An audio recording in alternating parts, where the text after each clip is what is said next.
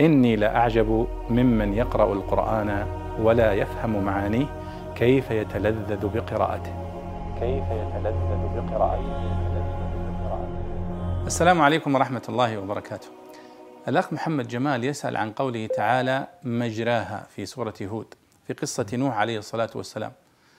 وقال اركبوا فيها بسم الله مجراها ومرساها. فيقول مجراها ما معناها وهل تعتبر من غريب القرآن؟ فأقول أما اعتبارها من غريب القرآن فهذه مسألة نسبية. قد تكون غريبة عندك ولكنها ليست غريبة عند آه، الآخرين. فهي إذا كنت لا تعرفها فهي غريبة لكنها آه، في قراءة حفص لأنه يقرأها بالإمالة فربما البعض يستغربها.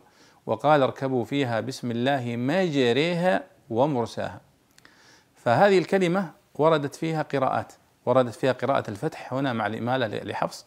وقال اركبوا فيها بسم الله مجريها أي إجراؤها وجريانها على الماء ومرساها أي وقوفها. فإجراؤها بسم الله ووقوفها بسم الله. وهناك قراءة أخرى بالضم وقال اركبوا فيها بسم الله مجراها ومرساها. فتوافقت مع مرساها في الضم.